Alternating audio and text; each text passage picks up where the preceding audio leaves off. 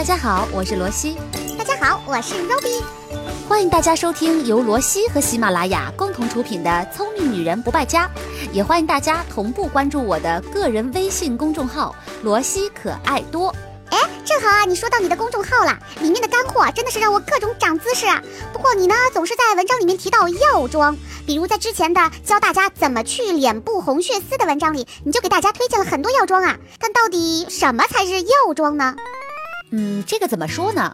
我个人觉得，如果一定要给药妆下一个准确的定义，似乎不大可能，因为它不是法律明确规范的药品，也没有具体的法律条文来定义它，而且在我们国家也没有明确的官方定义来解释到底什么是药妆。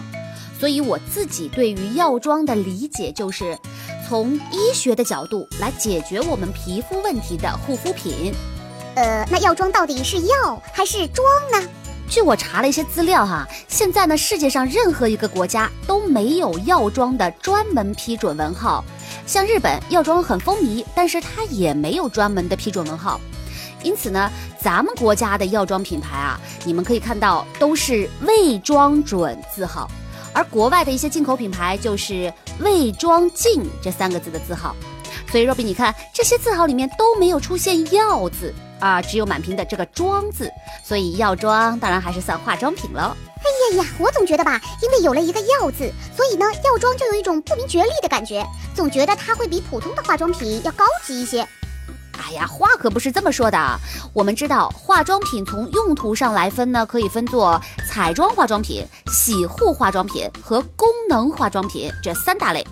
但是从销售途径来分呢，又可以分为专业线化妆品、日化线化妆品和药线化妆品。哦，那我知道了，药妆从用途上的话，应该是属于功能性化妆品，而从销售途径上属于药线化妆品，对不对？嗯，Robbie 说的一点都没错。因此，药妆啊，其实就是化妆品里的一个分支。那说完了药妆和化妆品之间的关系，下面我们就要来说说药妆和药品的区别。药品里面，呃，有效成分浓度是非常高的。一般来说呢，它只适用于患有严重皮肤病的宝宝，主要是用来治疗皮肤疾病。而且药品一般都是在医生开完处方之后，在医院的药房或者药店购买的。但是药妆就不一样了，一般人啊都适用。像敏感肌、轻微的受损、轻度的皮肤炎，这些都可以用药妆来日常改善皮肤的情况。根据现在市面上常见的药妆，我们可以根据功能将它们分为四类。第一类，嗯，大家听好了哈，可以开始做小笔记了。第一类药妆呢，是针对敏感肌的。和我一样的敏感肌妹子肯定都知道，我们的皮肤太脆弱了，一定要像公主一样伺候着它。所以，针对敏感肌的药妆一般都非常的温和，可以改善过敏啊、红血丝啊这些问题。第二类药妆呢，是针对万恶的痘痘，包括青春痘、痘印、痘疤什么的。那第三类是针对油皮，目的就是一个控油嘛。那最后一个呢，是针对皱纹、斑或者暗沉肌肤啊。说完才发现，以上每一种肌肤问题，实实在在都不是好伺候的主啊。我因为自己是敏感肌，所以我接触药妆是非常早的。那我今天就来跟大家分别说说两个很有名的国家的药妆，一个是法国药妆，一个是日本药妆，它们都有些什么样的区别呢？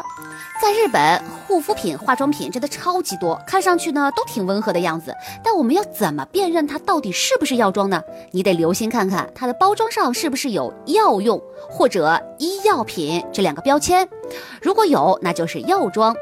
在日本，化妆品被分为化妆品。和医药部外品这两大类，而只有医药部外品才能够标明药用和医药品这两个标签的。比如呢，我推荐了 N 次的科润，他们家啊绝大部分产品都是医药部外品。另外，我推荐过的日本便宜好物里面就有资生堂的一款治疗唇炎的唇膏，它的上面也打着医药品的标签，所以那款唇膏真的是深受大家的好评，销售量也是惊人。甚至日本有很多的彩妆都有彩妆药妆的，比如我自己用的一款 BB 隔离霜 Sun Medic，我在去年的时候，我记得在《聪明女人不败家》里面也给大家来推荐过这一款，因为我真的是超爱。就算我不认识日本国的字，但是呢，药用医药部外品这几个字我都是认识的，所以当时我就买了，效果非常好，而且对我这样的敏感肌太友好了。所以呢，我一句话总结一下，大家一定要以包装上的字为准，不要想当然的认为温和的就是药妆。哇，长知识了！哎，那日系的化妆品品牌里面还有哪一些是属于药妆的呀？其实很多呢，我都在我的个人微信公众号“罗西可爱多”里面有说过。像成野医生就被称为是日本的第一大药妆品牌，他们家的毛孔收敛水、EGF 修复精华素都是有非常好的口碑，特别适合敏感肌的宝宝们。还有 Sana。也是药妆品牌，他们家的豆乳系列，我相信大家很多人都用过吧，不用我再多做介绍喽。还有资生堂的 D Program 系列，也是大名鼎鼎的药妆。之前我在我的文章里面推荐给想要修复红血丝的宝宝们，哎，我就推荐过他们家的产品。像日本的很多医院，他们都在用 D Program 系列的产品治疗红血丝，效果很棒，大家不妨去试一试。哦，我懂了，也就是说，在购买的时候要看外包装上有没有“药用”和“医药部外品”这几个字，对吧？即使我不认识日本字，但是这几个字跟中文的写法是一样的，嗯，所以我能看得懂。哈哈，我终于搞懂了霓虹国的药妆套路。哎，不过罗西，刚才你说到了也有法国药妆，对不对？那个也很有名的。嗯，你说的法国药妆也是我接下来要说的重点。和日本药妆不同的是，法国药妆一般是以温泉水和天然植物成分为主打的，而且在功效上。也是讲究多效合一为主，就是追求简单，尽量减少皮肤的负担和护理的步骤。因此，法国药妆比日本药妆的成分更加简单温和。我们经常会听到一个词儿叫皮肤镇定，哎，这个呢是法国药妆的套路。举个最简单的例子，你们经常会听到安心乳。特安乳这些产品，对不对？光从名字上就能感觉出来。对于法国药妆来说，没有什么比能让皮肤镇定下来来的更重要了。那法国的药妆也分为几大类吗？是的，下面呢我们就按照一些大家常见的法国药妆品牌给大家来分个类。首先呢是温泉水类，它包括我们非常熟悉的雅漾、理肤泉、薇姿和伊泉，其中理肤泉和薇姿属于欧莱雅集团的。呃，可能很多人会觉得温泉水和普通的水没有什么区别嘛，无非是个噱头吧。嗯，我说不出来，但我只能告诉大家我自己的使用感受。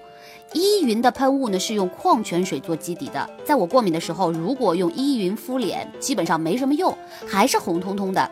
但是我用雅漾做湿敷的时候，能够明显感觉到皮肤的镇定感。第二天起来脸就不会那么红了，真的是属于急救的用品。我一般出差的箱子里啊，一定会放一个雅漾的喷雾。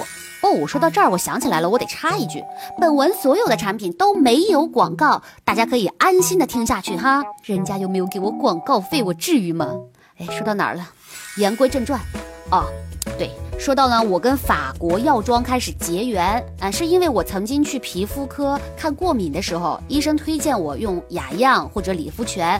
至于呢哪个牌子更好，要看个人的肤质。我本人是两个品牌都用过，我自己是更加适合雅漾的。我曾经很严重的皮肤过敏啊，就是靠雅漾给治好的。我在皮肤过敏非常严重的时候，医生告诉我要避免用自来水洗脸，所以呢，我一般是这么操作的。大家可以听个大概，也许会有借鉴的意义。雅漾啊，它有一个免洗的卸妆水，叫雅漾清爽活泉卸妆水，这是它的中文名儿哈。那这个呢，倒在柔软的棉片上，轻轻的擦拭皮肤。它这款卸妆效果非常好。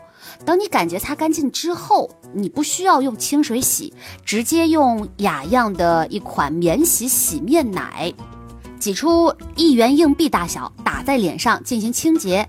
用完这个洗面奶后，依然不要用自来水冲洗，直接用雅漾的喷雾喷全脸。呃，喷完一会儿之后，再用棉片轻轻的擦掉，进行二次清洁，最后再擦一层雅漾的高抗敏乳液。可能我在这里这么说，大家不是特别直观，因为没有直接的产品图，大家可以看到，容易混淆这些产品。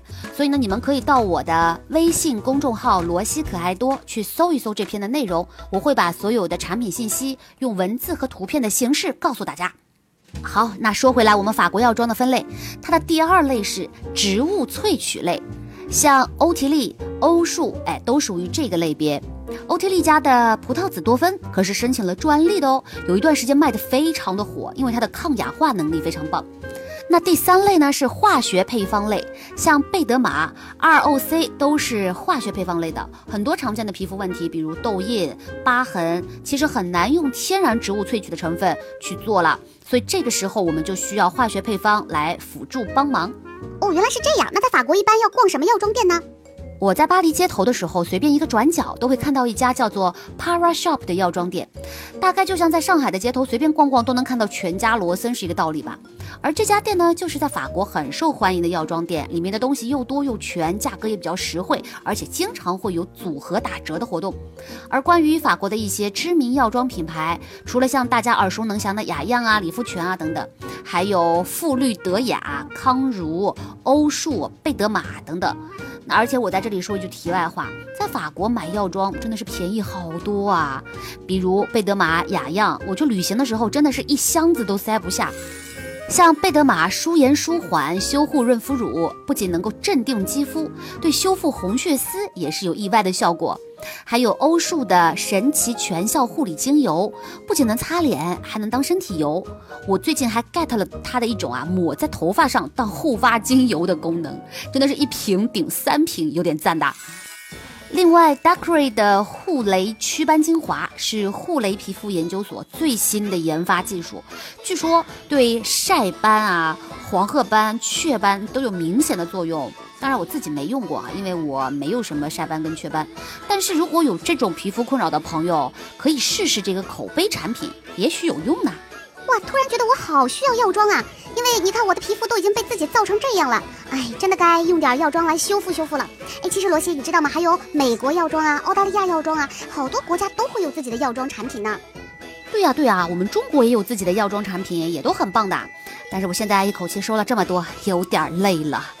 如果大家还想知道更多的药妆知识的话，嗯，可以在留言底下告诉我，或者来我的微信公众号“罗西可爱多”跟我交流，我会出药妆的下集。如果你学到了一点点知识，记得随手给我打赏哦。今天的音频内容我会用文字和图片的方式同步更新在我的微信公众号“罗西可爱多”里面，欢迎大家关注。好了，我们下周再见，拜拜。